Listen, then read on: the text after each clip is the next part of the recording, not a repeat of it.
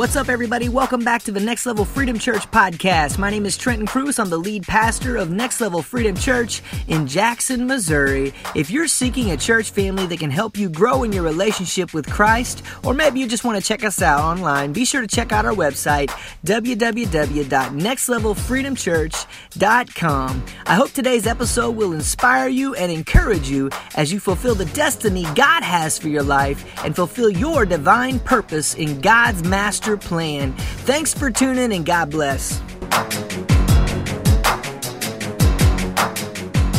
What's up, everybody? Welcome back to the Next Level Freedom Church podcast. My name is Trenton Cruz, lead pastor of Next Level Freedom Church right here in Jackson, Missouri. We thank you so much for joining with us today on this very special episode of Unified. I know that I say that every time, but Unified is a special time where we give a time for local people that are making a difference in the world. The point of Unified is to let you know, the listener, that God uses real people to make a real difference in a fallen world. So we're in the house with me today. I've actually got two guests. I'll even let Brett came by today. So Brett's in here. Brett, go ahead and say hi. They know who you are. How's it going, everybody? Good to be here. Uh, not interviewing me today. I'm just kind of along for the ride.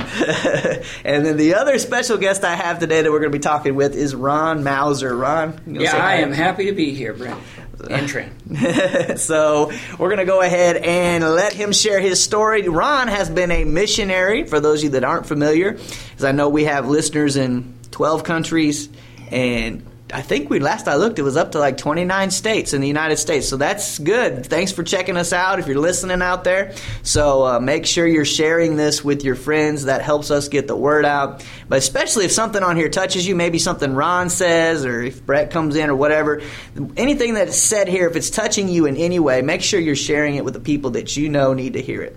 Ron, I'm going to go ahead. What I generally do is I let the people talk. I mean, this is your story. They'll share, and if I have something I want to ask, ask, I'll just interrupt you. So I kind of give them a heads up before we start to say, hey, have something in mind, and we'll go from there. Because God usually takes over within the first, you know, few minutes of the show. So, Ron, and with that being said, I'm going to turn it over to you. Okay. Well, I am really happy to just have this opportunity to speak here. As you said, my name is Ron Mauser. Some of you might know me. I am the director of mobilization for World Indigenous Missions. We have uh, 61 missionaries working in 30 countries around the world in closed Muslim countries, in, in the, the, old Soviet Union, what would be called, so just to keep it safe for our missionaries, but areas that are a little dangerous to be working. But also, we have lots of missionaries in Latin America and South America, and we have plenty of internship opportunities as well. If anyone's listening and you're interested in becoming a missionary or learning how to uh, learning about our internship programs, you can contact us at our website, worldim, the letter I, the letter M dot com Anyway, I, am actually from this area, though. I was uh, born again here in uh, at Peaceful Valley Baptist Camp, and I went to okay. Jackson High School, and uh, right. I was discipled at a little church in Fruitland. You know, back when uh, Terry Culberson was my pastor back in the day, and him and, and my aunt Janice they discipled me and trained me how to seek God, and God took me through a lot uh, over the years, and I've been a lot of places.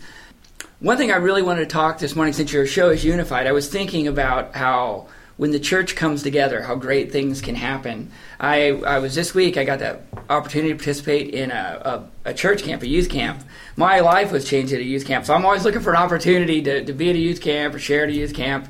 And it was great this week seeing how all of these different churches came together. It wasn't like a, church camp for like one church. Hmm. It was all these different local churches from the area. It's run by Jonathan April Curry. Great interview sometime oh, okay. uh, for Fusion Camp, and they have all these different churches come together and from different areas, different states, and the kids came. And at the end of the camp, well, throughout the camp, I had so many kids come up to me um, after I shared and said, "You know, I just came to the camp because I wanted to hang out with my friends, but God really has touched me and changed my life." Uh, so many testimonies of people saying, you know, I felt dead inside and now I feel alive. And, and, and the challenge that went forth to those kids to live differently and to be different. And uh, I can relate to that because, like I said, when I got saved when I was 15, I was lost. I wasn't raised in church. I didn't have a clue who Jesus was. I didn't know anything about the Bible. I mean, I thought Third John had a stall door on it. I didn't know. I didn't. it just clicked. Sorry, Ron. you know, I just didn't know. I didn't know anything about the things of God, and, and and you know, it was like as the Word of God came to me, I mean, that's what happened to me. There was a transformation that brought me from death to life. I came alive inside when I was 15. I'm 47 years old now. And you know what? I haven't walked back from that decision. Uh, you know, sometimes you hear those testimonies, I got saved and I walked away from my faith. That's not my testimony. My testimony is Jesus saved me and I am moving forward. I've made mistakes on the way. Yeah, I've had problems, but I've never lost faith in God. And one of the reasons I haven't lost faith in God is because He's revealed Himself to me over and over and over again. I realized that uh, there's so many times I felt like God was calling me to do something, and I thought about the thing I felt called to do, and I realized I am not the best qualified. Mm. I am not the best. In my opinion, there's a hundred other people I could think of who'd be better to do my job that I have now, and other jobs I've done in the past. There's so many people who would be better to do it than me, but I said yes. Amen. We talk about that a lot on Let's Yeah. Talk. You just got to be willing to say yes. Many people don't realize, yeah, none of us are usually qualified for what God calls us for. He's the one that makes us qualified. So he, he puts those gifts inside of us. And I've talked um, on one of the shows, it may have been Let's Talk, I don't even know, but about when I was called to preach, I didn't like getting in front of people. That didn't come inside of me until I was I surrendered to what God had called me to. Then all of a sudden I was okay with it. There was a desire and I was able to do cuz I was the guy I'd rather just sit in the back, don't put me in front of people. So it's weird, but God can change everything. As soon as you just you just got to be willing to say yes, and we try to emphasize that a lot. So Well, I can really relate to that because I'm kind of an introverted extrovert. Like, I'm okay standing in front of a group and talking to a group, uh, especially if I know what I'm going to talk about and it has purpose. But especially uh, growing up, I was very shy. I remember like hiding from people if someone came, you know, and, and like just having an awkwardness. And even now, like sometimes just to, to step out and do things or talk with someone I don't know, I have to put myself out there and I have to take kind of just push myself a little. It- In the old days, it used to be more. Now it comes a lot more natural. So people don't believe me sometimes when I say that. Yeah. uh, but That's the way my wife is. My wife doesn't even believe me, but the people that know me now after all that, they look at me like, "What?" I'm like, "No, I was the type I didn't want to be in front of people. I didn't want to, you know, and my uncle, I was 13, I remember my uncle, I took guitar lessons and he was begging me to play Amazing Grace. Well, finally he talked me into it. I didn't even want to sing in front of people, but I did. And then after that I was okay with singing and I remember telling God, "God, okay, I'll sing." but I will never preach. and then in 2000, I think it was, he called me to preach. Well, then, like you were saying, when the Spirit comes into it, He makes it more natural for you. Even though, yes, just like you're saying, like we've, I've even had instances this week talking to people on the street.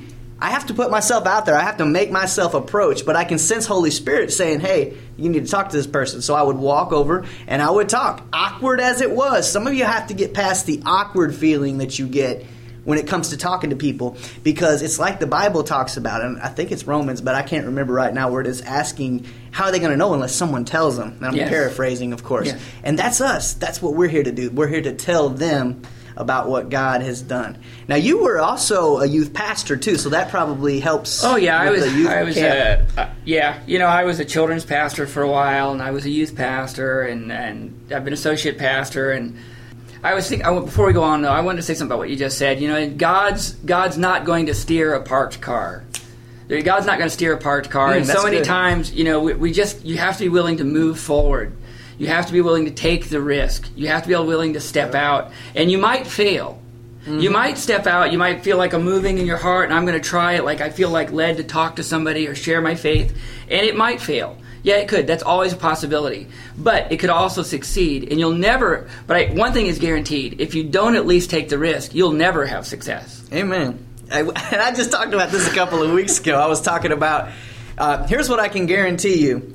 You're never going to see where God wants you if you don't start the journey. You got to start somewhere. You got to get out there and put yourself out there, like we've been talking about. So I can guarantee you, is what I told him. You will fail if you don't start your journey. But you know, there's going to be opportunities for you to fail. But that's also how we learn. We learn from those failures. That doesn't mean you're a failure. It means you failed once. So let's try it again.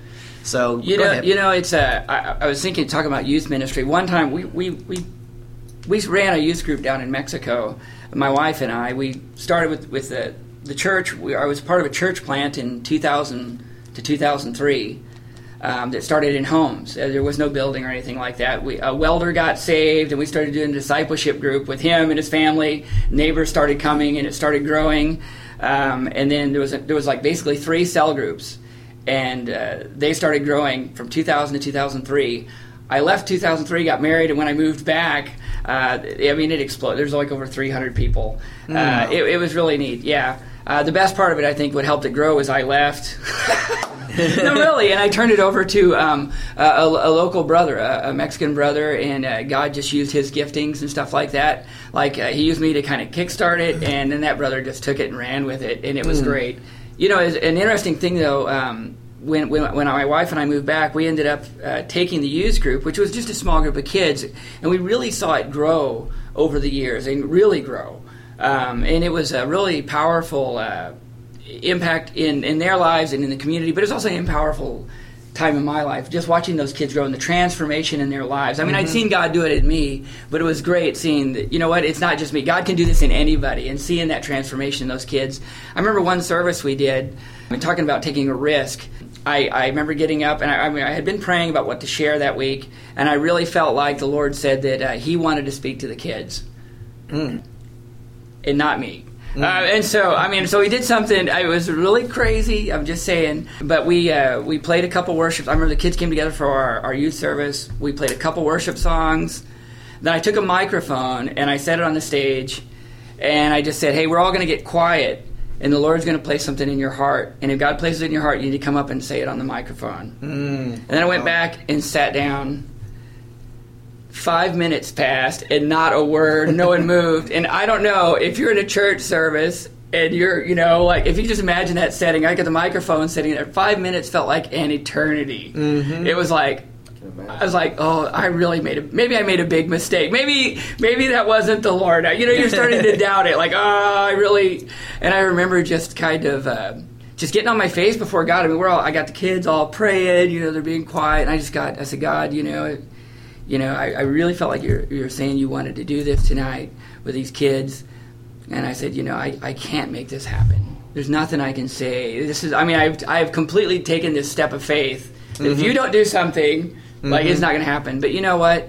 I remember um, this one girl in the youth group, probably one of the most goofy girls in the youth group. I, and I say that because not the person you would think, like, this is like the most I mean, she loved God. She was definitely born again. She was just a little goofy, you know, mm-hmm. uh, immature in some ways, you know. And but she came forward and she goes, you know, when I was praying, I saw this tree by some water and it was fruit hanging on it, and uh, you know, and it and you know, she just describes this scene.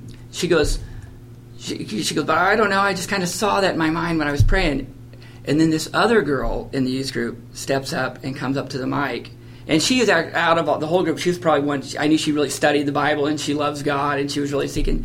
She said, "You know, I really felt like I was supposed to read Psalm one, but I wasn't sure. I thought maybe it was just me making that up." Mm-hmm. But Psalm 1 describes how the righteous are like a tree planted by the water that will bear its fruit in season. Its fruit mm-hmm. will not mm. fail. And, and, and as she wow. read it, you could just feel the room uh, change as she read the scriptures. Wow. And then one, was just talking about And then one by one, the youth just started coming forward and they were reading passages from the Bible. And we had a, we had a, at that time, we had a pretty good youth group. We had like 50 kids but the kids just started coming forward. But but we had kids in our it was normal youth group. I, am not saying we had 50 kids on fire. We had 50 kids, and out of that group, we had some that were born again. Mm-hmm. Then you had some that you know we called them in in Spanish. They say hermanos in Cristo. They're brothers in Christ. And we had others that we called primos. They mm-hmm. weren't brothers; they were like cousins. they're, they're, they're, like really close, but they're really not a part. You know, they're not part of the immediate family yet.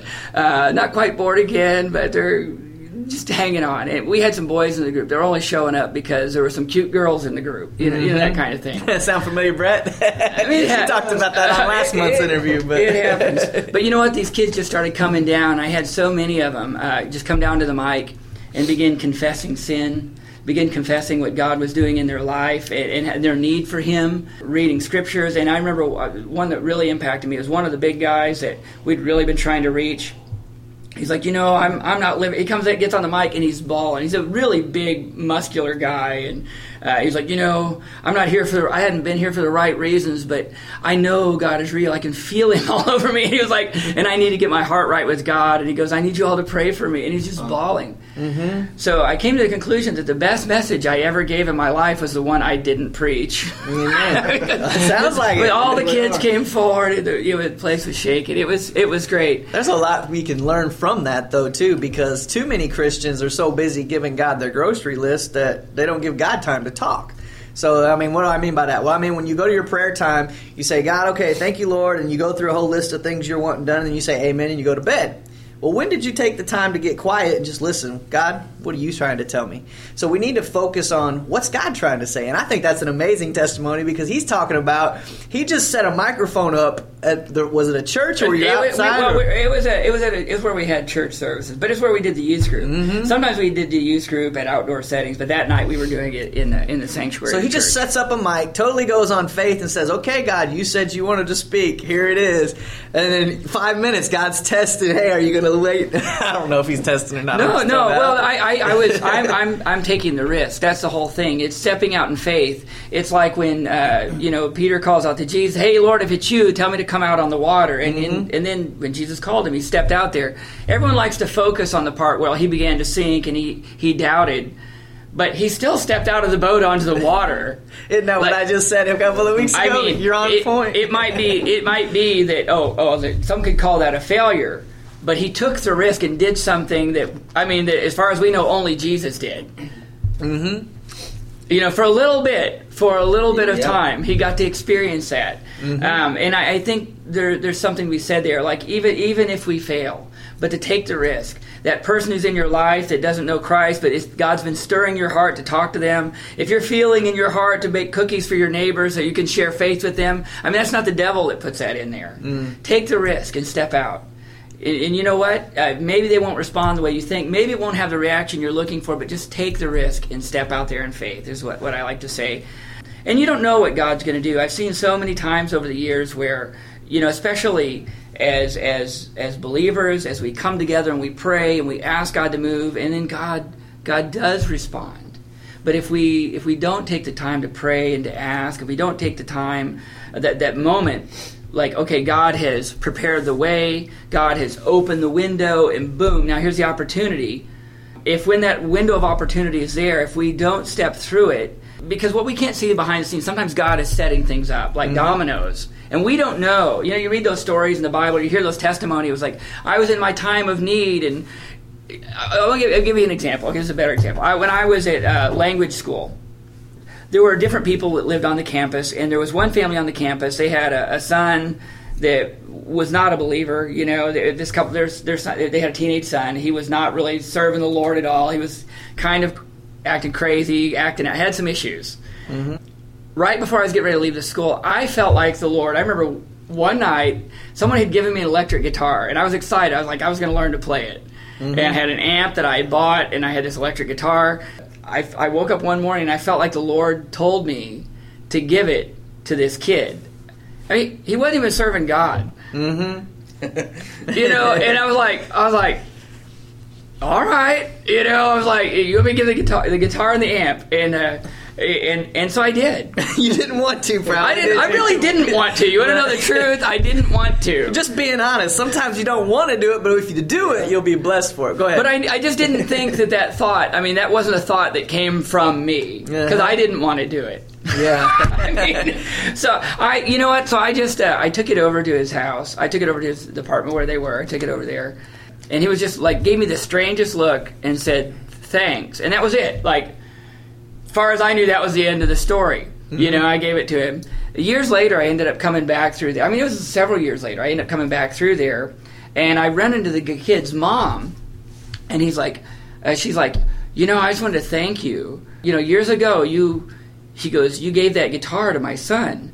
She goes, you know what you didn't know? She was the night before that. He was laying in his bed. and He said, God, you know, if you're real, I'll serve you.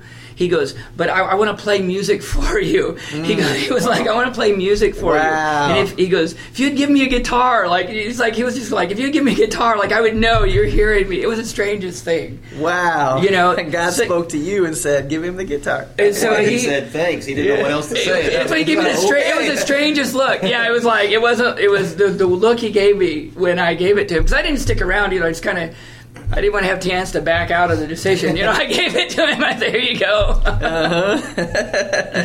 wow, but, awesome. But you know, the thing is, is we we don't know.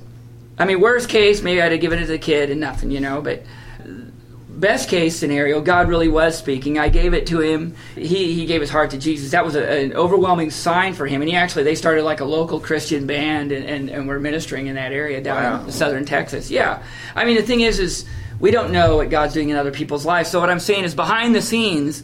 Because I always like those testimonies. I have a lot of personal testimonies, especially as a missionary. Times when we had nothing, and then God provided over and over and over again. I mean, I'm talking like cars, a place to live, money, finances, all kinds of things, just miraculously provided over the years. And you know, and I love those testimonies. But I was on the receiving end on a lot of those. Mm-hmm. But the other part of that is that God was setting those dominoes in place, setting everything in place, and there were other people. It, it relied on other believers putting things in place, doing, being obedient to God for that final testimony to happen. And the thing is, you don't know where you are in that chain, eh, or what God's doing in your life, or the thing He's speaking to you might be really necessary to help somebody else. And you're that link to that other person's miracle. Your step Wow. of obedience. That's- your that's. Your your step of obedience, you moving out in faith and just obeying God, maybe in that little thing is the thing that that other person's been waiting for for their and for their life to change.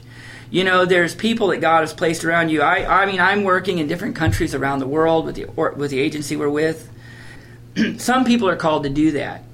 You know, they have they have a saying. People always say in the church, "Well, everyone's a missionary." Mm-hmm. You know what the problem with that saying is? When you say everyone's a missionary, my wife always says, "Well, everybody's job is nobody's job."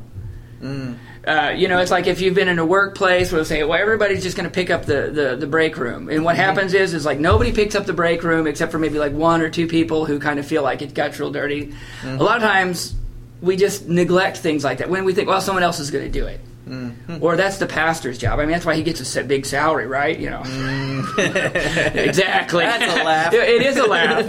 It is a laugh because generally, pastor small church they don't have any kind of big salary, mm-hmm. and you know, and it's not their job. Jesus said, I mean, Paul tells us in Ephesians that the church grows as every joint and every ligament does supplies its part. The church can only grow as every part of the body is doing what it's supposed to do.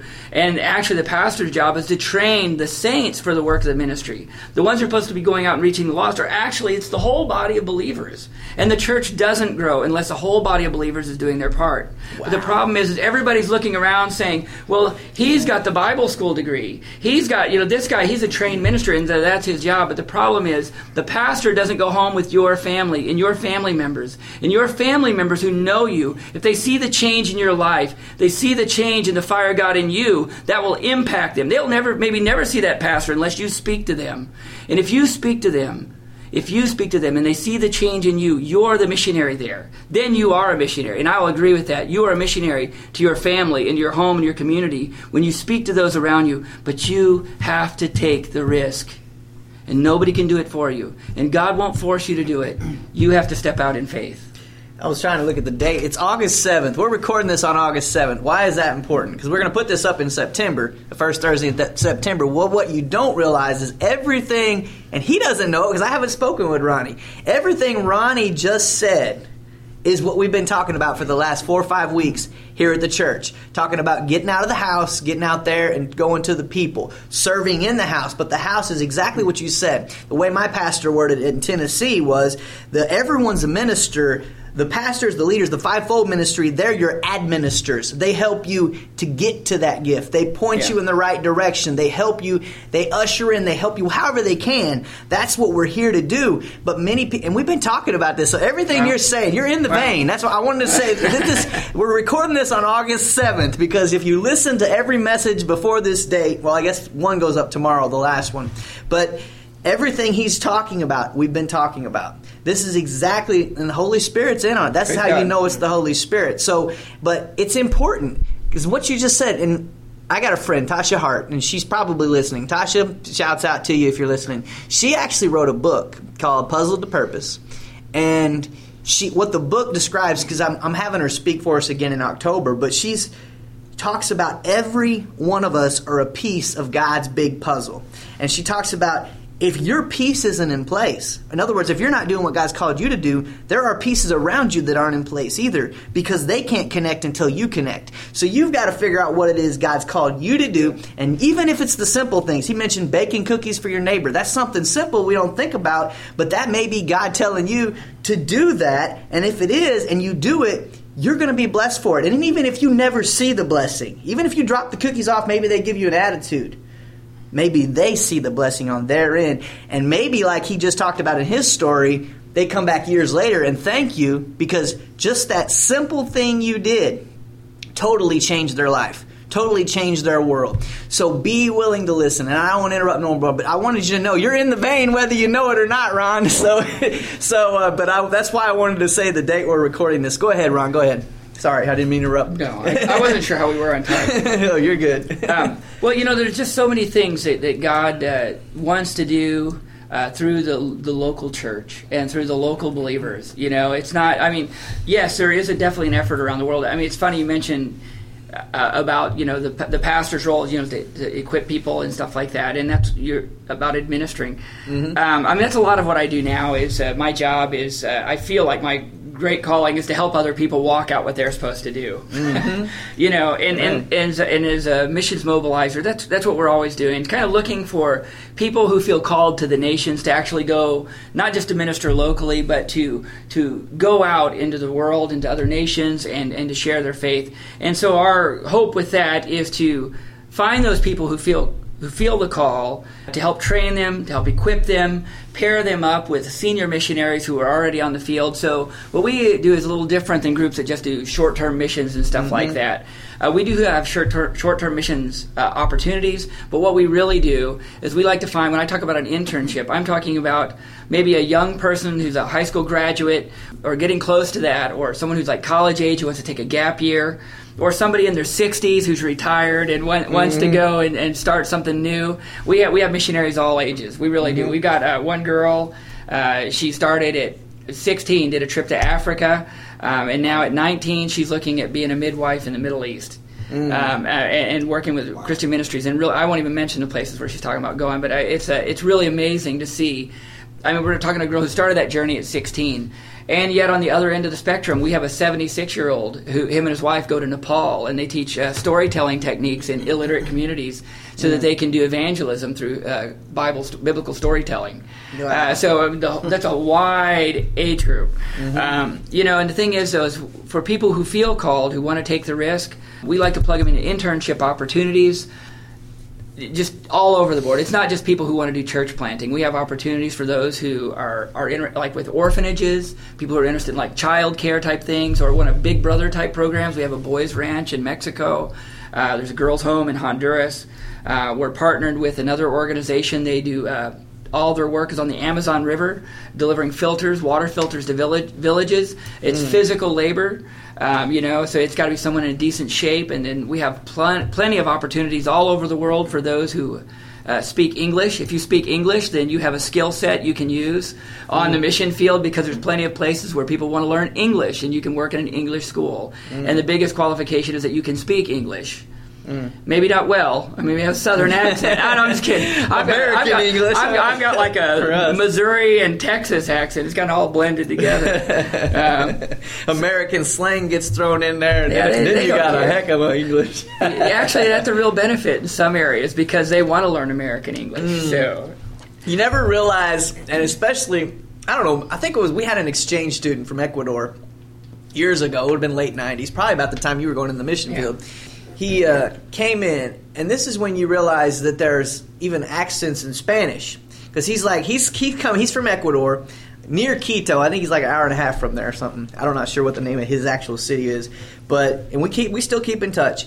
And he would hear the Mexicans here talking. He's like, "Man, their Spanish is bad." but he was talking about the accent. He yeah, wasn't talking about. Accent. I mean, you don't think about that. Like, but it's the same thing in English, is what I'm getting at. You, you you look at American English, you don't really realize there's a difference till you hear actual English, and then you realize, wow, we insert a lot of slang in there. So oh, yeah, I don't know what got me no, off no, on no, that. No, but go it, ahead. It is different. There's all different flavors. You know, that's the thing is you can hear somebody, especially like living down in Texas. We get recruits that come from up north or from Alabama or Georgia, and you can tell, oh, they're from this area or that area. Same happens with, at least with Spanish, I can speak with authority. I can hear people say, oh, he's from northern Mexico or southern Mexico, or they're from Peru because I can really tell the difference, or Guatemala. I worked with, uh, I worked on the Mexico, on the, I lived in the state of Chiapas, worked in the mountains in Chiapas, and worked right along the Guatemalan border. I was out in Mexico like 17 years, so I could really tell the difference between the different accents between the two countries. And then we also worked with a lot of indigenous groups out in villages and things like that. So Yeah. yeah, it was it was, it was cool stuff. But maybe to wrap up, I was thinking, you know, maybe like you want to hear a testimony or something Sure like thing, that. Okay, you know, it. how about something when uh, I was thinking of when the church comes together. I was thinking about your your podcast. You know, like the unified theme. You know, I think there's such power when the church comes together. When, especially as a group, we're willing to take those risks and step out in faith. I remember uh, I was helping with a, a church plant in this area, like outside of Cancun. Now, everybody thinks of Cancun, you think of the beaches and all the tourist areas. There's another side of Cancun, and that's the poor side of Cancun, where none of the tourists go, you know, with dirt roads and things like that on the out edges of town and uh, where the poorer people live. And so I was doing helping with a church plant out there, outside of town. The, there was a concrete block building had like a tin metal roof, no floor. It had a gravel floor. They had there was no there's no money for concrete or anything like that. It just had a gravel floor. And the church had been fasting and praying for their community, fasting and asking God, you know, God, just you know, touch our community. There's so much sin in our city. There's so much need here for the gospel. You know, and they they were praying and fasting really asking God to do things. You know, and that whole time when I was in that region, working with them, or helping with different things, really we saw a lot of miracles. Uh, there is a lot of sin in that area. Yeah, a lot of people go there. A lot of a lot of people when they go to that area, their minds are set on things that aren't godly at all. That's kind of the the idea they had about a lot of Americans, you know. And but I, I had so many times when God just shook the place. I remember we walked into a, a family restaurant uh, to have breakfast before we went out, and we were going to go do this service here and help this church with the church plant. And uh, we're we're eating breakfast, and while we're eating breakfast, the same restaurant also served alcohol. And so there's these guys in there. We're, we're talking it's like nine in the morning or something like that. And these some of these guys are already drunk. I mean, they're already drinking, you know. And we pray over our meal, and we're just sitting there, and somehow our meal turned into this witnessing time because all of these guys from around the from like all around the restaurant, you know, saw oh American guy. He's trying to talk to us, and when we started witnessing to him, well then like everybody in the restaurant gathered around. Like it wasn't like I mean they gathered around to listen, Wow. and God started touching people's hearts. You know, guys are like crying, God's like touching people's lives. And we're trying to finish our meal, you know, because we're supposed to go to a service. uh, you know, and uh, and just powerful things, you know, that God did. Even though that's an area that's so associated with sin and darkness, especially that area where we were, it wasn't a nice area. But I think when you're willing to take a risk and you step out, you just don't know what God's going to do. And I remember when we went uh, later. I mean, I was later. I was going to, with this this this church plant, so we were going to do this service for them, you know. And I there was an an old an older lady and I. I was in my I was in my twenties. I was like 23 when I first moved down on the field. Mm-hmm. It's a while ago. and uh, you know, I remember there was an older lady. She was probably in her 60s. Her and I, we were going to canvass the community, just pray over the community. And I'm going to mention what, she, what we were wearing because it's relevant to the story. I mean, we're both dressed like the average tourist. She's got the little, you know, wearing shorts and flip flops and the big tourist sunglasses and the fanny pack, you know. I mean, I'm wearing shorts and you know, like a t shirt. There wasn't anything that, like Christian about the way we were dressed. Mm-hmm. You know, we're both dressed like just any old tourist who's come to Cancun to booze it up and, you know, get away. I don't know. We looked like that just like a normal tourist. But we were praying over the community. We're asking God to open eyes and to touch people's lives and to change the community and to pack the church. And, you know, that's what we're praying. And we were praying and we're walking around the community. And there's this, uh, there's this man and this woman that they're about, I mean, it was uh, almost two blocks from us. I, this, this guy, and we're, wa- we're walking, and we're talking like dirt roads. Like, this isn't like a, city suburb. I mean, we're on the rough edge of town. There's dirt in the streets. I'm trying to paint the picture for you. Unfinished houses, beat down houses. And this guy's like, he's up to two blocks away. He sees us, which is not an uncommon thing to see white tourists in this area. I mean, in Cancun. Now, this area, not so much. But this guy sees us, and he comes running. I mean, he like he goes like full spread, comes running over to where we're at, and he fell down on his knees and started crying and repenting.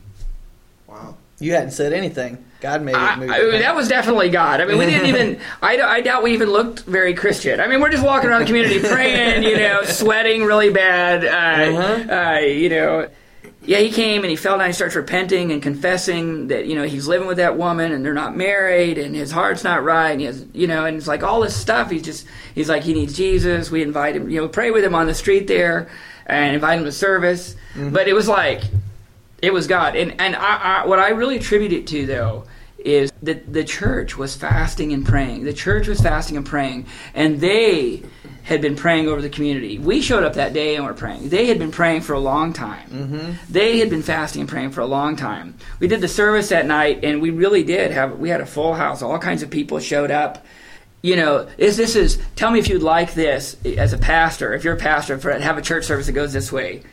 the music was horrible. First of all, music was horrible. I mean, it was a they, they had one. All, there was no sound system. There was a an old beat up speaker.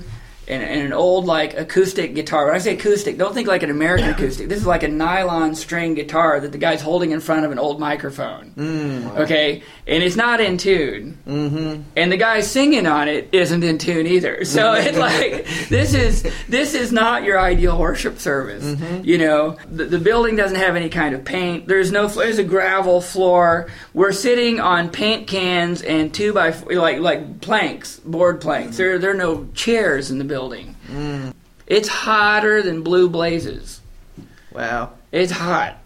You know, we're sweating. There are bugs. Okay, I'm just kind of want you to really see how ideal this would be to have a service. I mean, because I think a lot of Americans we get distracted by all of these Yeah. things, mm-hmm. and we're having this service. The guy's playing on the guitar, you know, plays a couple songs, and then the the the other missionary I was working with, his Spanish was pretty rough. He gets up to share the message. Uh, you know, he was gonna, he was going to share a message, like a word of encouragement, but his Spanish is so bad that he butchers it. He he, he gets He's not. He's American. Oh, this is an American guy. This is an Ameri- This is a friend of mine. This is a friend that accompanied me. You know, I, I actually I went with him. I mean, I'm accompanying him. His Spanish was horrible uh, at that time. I hope I, I believe it got better. But he got up and he was like, "Just want to say that." Um, he said. He, he, he got the word for God and the devil mixed up. So he was like, the devil loves you and God hates He was like, God hates you. And I'm like, whoa! Even the people in the audience like, no, no, no, no. This is not the message you want. And it was, it was a butcher. I mean, he butchers it. So like, well, let's just go back to the worship. So, so we're having this service. And, uh, you know, the, the worship guy, you know, he's just like, he's just, he's just like, you know what? Let's just worship God. And he just starts pouring his heart out, you know? I mean, and it's out of tune, but he mm-hmm. is authentic. He is mm-hmm. authentic. He's just like, you know, we're just gonna we're just gonna worship God. And you know what? And and, and the people from the church, they just like like we don't care. We're just we are gonna focus on God and we're gonna worship God. And they began singing about how God is great and how God is wonderful and, and, and the worship leader just encouraged them, you know, you just just worship God in your own words, whatever. You just worship God. And as we worshiped God, you know what? We just you could really feel almost uh, a tangible presence of the Lord. There was a neighbor was there at the service. Uh, she was a lady who lived by the church. Um, not not a believer. They had tried witnessing to her. She was never interested. She'd never come to any of the Bible services. Nothing. She showed up that night for, for that wonderful service, and uh, and you know as we started worshiping God that second time, and, and people were really pressing in to worship God, she fell on her face in the gravel. Mm. I'm not talking like that you've seen in church services where like people fall backwards and you got people catching them. And all. I'm not talking nothing like that. Mm-hmm. I mean, we were praying, everybody's praying, and I look over and she fell face first into the gravel. Wow. And I was like, oh, that's going to hurt. I was like, Mm. boom. And uh, you know, she got up. Uh, and she lay there a while, and she got up, and and and she was uh, crying. Not, but not because she was hurt. she was crying, and she went to the pastor, and she goes to the front, and and she's asking for prayer. She said that she had a vision of hell, and she needed to get her heart right with Jesus. And she said, "I have to serve God. I have to give my heart to Jesus." Mm. You know, in her and like in her kids and like their family. I mean, you know, God did this powerful thing, and it wasn't because they were following all of the, the the, trappings. They didn't have everything in place. They didn't have like the right paint or the right music. You know, they didn't have the right building. Mm-hmm. They didn't have all this stuff that sometimes we think makes a church. Mm-hmm. They didn't have any of it. Yeah. But they had a, they but what they had what was the real church. They had a body of believers that were seeking God earnestly. A body of believers seeking God earnestly and as a group. And as they did that, God began to impact their community and to shake that community. And He moved in powerful ways. And I, I think one thing, you know, if anyone's listening to this, what I would like to encourage is, you know, focus on God. Everything else can be a distraction. It's not that it's bad. It's great. I love air conditioning. You know, I love it. Uh, but, but I'm just saying sometimes we get so focused on all the other stuff, the extra stuff that doesn't really matter. We become so focused on those extra things that we forget about what's most important. What's most important is Jesus. Above all and everything else, that we love God with all of our hearts, with all of our body, soul, and strength, that we love Him with everything we have, and that we love our neighbors as ourselves. And they're willing to sacrifice to reach our neighbors and to love the people around us. And if we can focus on those two things, then everything else will fall in place. Gradually, those things you need to, to make your ministry grow or to make your, you know, to, to help your church grow, those things can come into place is when we put first things first. Seek Jesus, love others, and then everything else, it'll just come into place and fall into place as it's needed. Mm, amen. Amen.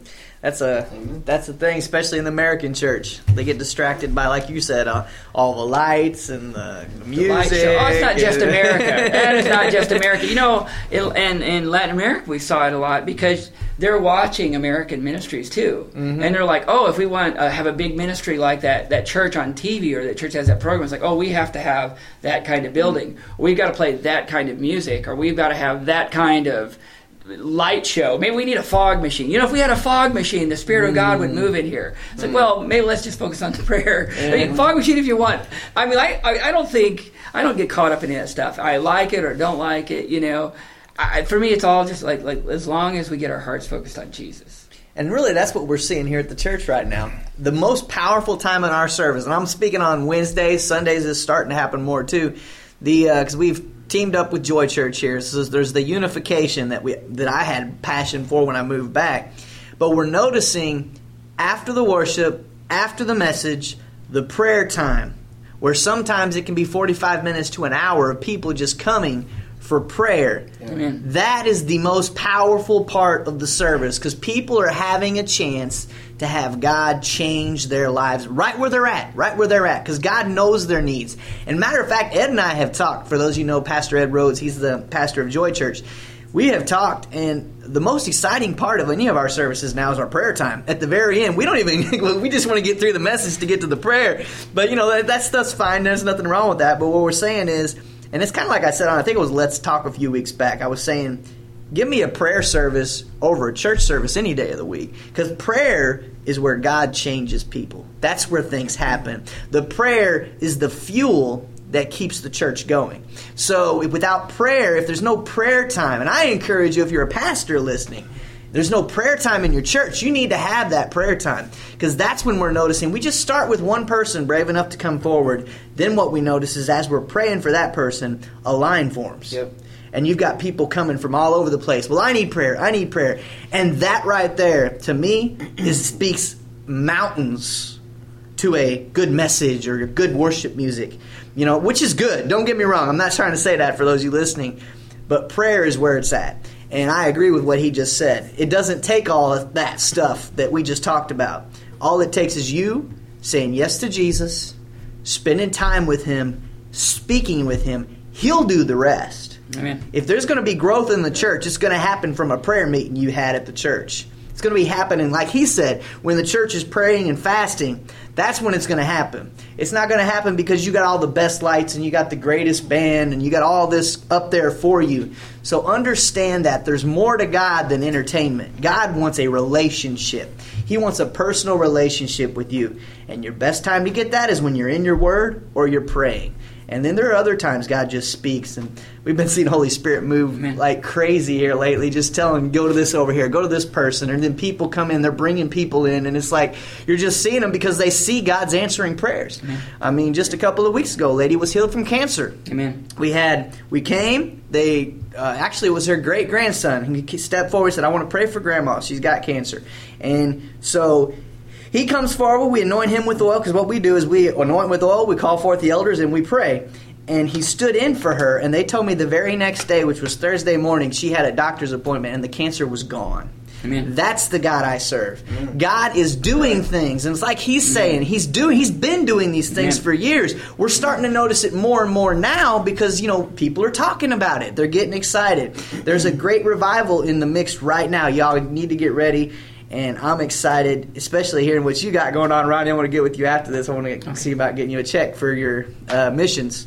So, um, but I'll have to. I may have to give it to you later, but because my wife's got the checkbook.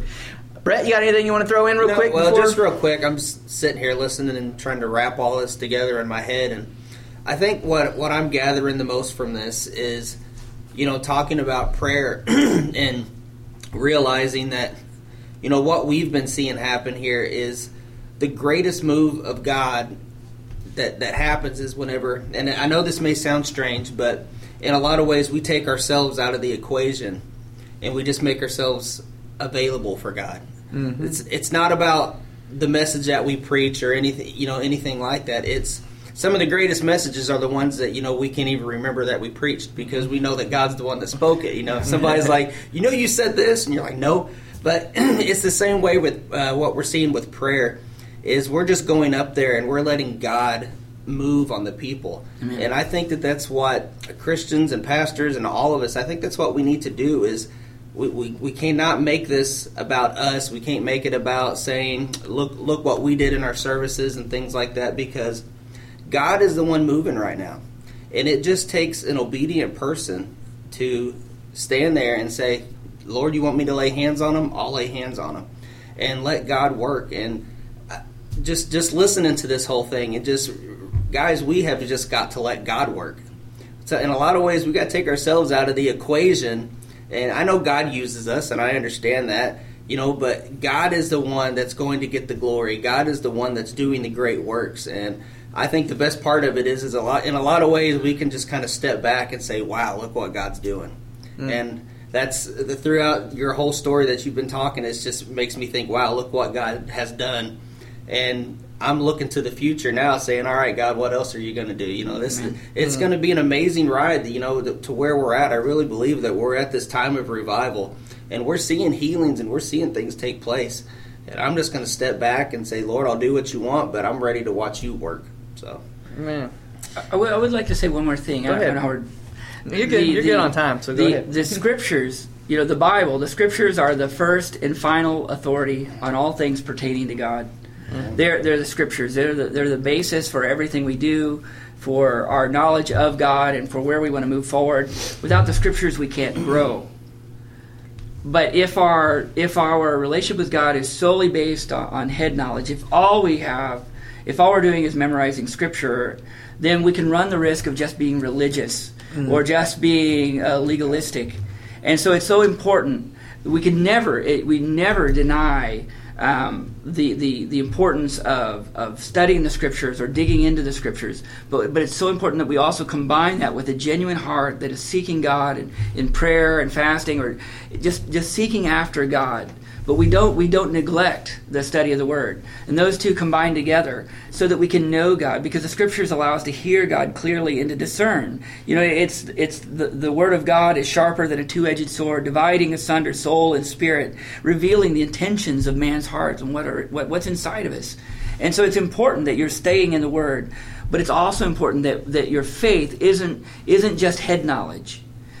You know, the Bible says that if, if we believe in our heart that Jesus Christ was raised from the dead. It doesn't say if you believe in your head. And there's so many people that believe in their head. There's so many things that their faith is it's all head knowledge. But and, and, and the, the thing is, head knowledge doesn't convert your soul. Head knowledge doesn't get you into heaven. Head knowledge is just head knowledge. It's just information. Mm-hmm. And the Pharisees in Jesus' day, they were filled. They had memorized scriptures. And yet, when the, when the, when the Messiah, the living Messiah, was in their midst, they didn't recognize him. They didn't recognize him. It was just a, when, when Jesus was presented in the temple, none of the priests said, Here's the Messiah. It was only a widow and, and an old well an old widower eh, just an old man and an old woman both of them that had been seeking god in prayer and fasting when they saw the christ child they knew it was a messiah Mm. Yep. and so i just want to encourage you as you're watching this to to take a risk in your in your personal devotional time read the scriptures. And as you read the scriptures maybe even before you open it say god you know i maybe you've studied the book for years say you know god show me today as i open up your word. Show me help me to see what you're what you're trying to say to me. Help me to see it with new eyes. Help me to hear with ears that hear and to see with eyes that see. And speak to me lord because i need you you know and if you come to god humbly like that not as not as someone who doesn't have any needs but as someone who just needs god god will meet you if you draw near to him he's promised you that he will draw near to you and I just want to encourage you as you're listening, just to open yourself up to the Lord, and you never know where, where He's going to take you or what He's going to do with you. Amen. Amen. And I like what you just said about so many people have a head knowledge, but they don't have a heart knowledge, I guess. A heart knowledge, or they don't have him in their heart. They just know of him. And we see a lot of that. And like he said, that's religion. That's religious stuff. You want to have a relationship with God. Ronnie, I, I know you got to get to the. He's trying to make a hospital visit, guys, so we're going to cut it a little shorter than usual. But I want to give you a chance to once again share your missionary Okay. information. So if they want to donate or they want to get with you on getting in the mission field, go ahead and give them that information. Yeah, so if, if uh, our, our our organization is World Indigenous Missions, we're actually uh, located in New Braunfels, Texas, but you don't have to go all the way there to talk to us. Uh, our website, our website is world, the, the word world, the letters im.com, worldim.com. Um, you can also uh, you can also, uh, like I said, check the website out, and on there you can you have direct contact to me. You can call our office. You know, if you're already involved in missions, uh, but you don't have an agency, we can be a resource for you. We train people. We when I joined WIM, I had already been on the field uh, seven years, but I joined WIM, and it was it made the world a difference for me because I went into missions. I did everything the hard way. I, I didn't learn the language first. I didn't get training. I just went. You know, the Bible says in Ecclesiastes, when when the axe is dull, the work is hard. But mm. wisdom is profitable in all things. So I went on the field and suffered a lot, and then I went back and got training. Our goal is to avoid that. We want to help people that want to go on the field to get the training up front, to equip them, to pair them with senior missionaries, and help them to be fruitful long term on the field. But if you went like I did, if you went the hard way and you're trying to do trips, and maybe you even did missions and you struggled and you failed and you went home, but you wish you could have done it different, talk to me. We can help you. Uh, we, we really can help you. We help people all the time. I also want to give you um, our our phone number. He's looking it up. I'm looking it up. Sorry, 830. I don't call it, but 830 629 0863. That's 830 629 0863. I really appreciate the opportunity to come in and Now, can they ask for you at that number? yeah, you can ask for me specifically. Okay. Uh, you can ask want- for doesn't matter You can ask for Ron Mouser. People in, in Southeast Missouri most of them know me as Ronnie. Mm-hmm. Uh, you can ask me either way. You can ask for it in Spanish, Ronaldinho. They they they don't. it won't matter. You can just ask for me. But there's a, a whole office full of people that would love to help you and serve you. Uh, most of our staff have lived on the mission field in some part of the world at, at one point or another. So uh, yeah, we're looking for any way we can serve you. Also, uh, just going to put it out there. I did youth ministry for years. If you're interested in having someone come and speak to your youth, um, I'll do it. Uh, I don't ask for an offering. I don't ask for anything. If you feel led, that's fine. But I'm not asking for it. I'm just looking for an opportunity where I can share with people about the fire of God and how He can change their life and how He can take them wherever they want to go, uh, wherever He wants them to go, if they're willing to submit. And also just for opportunities to talk about missions and missions opportunities.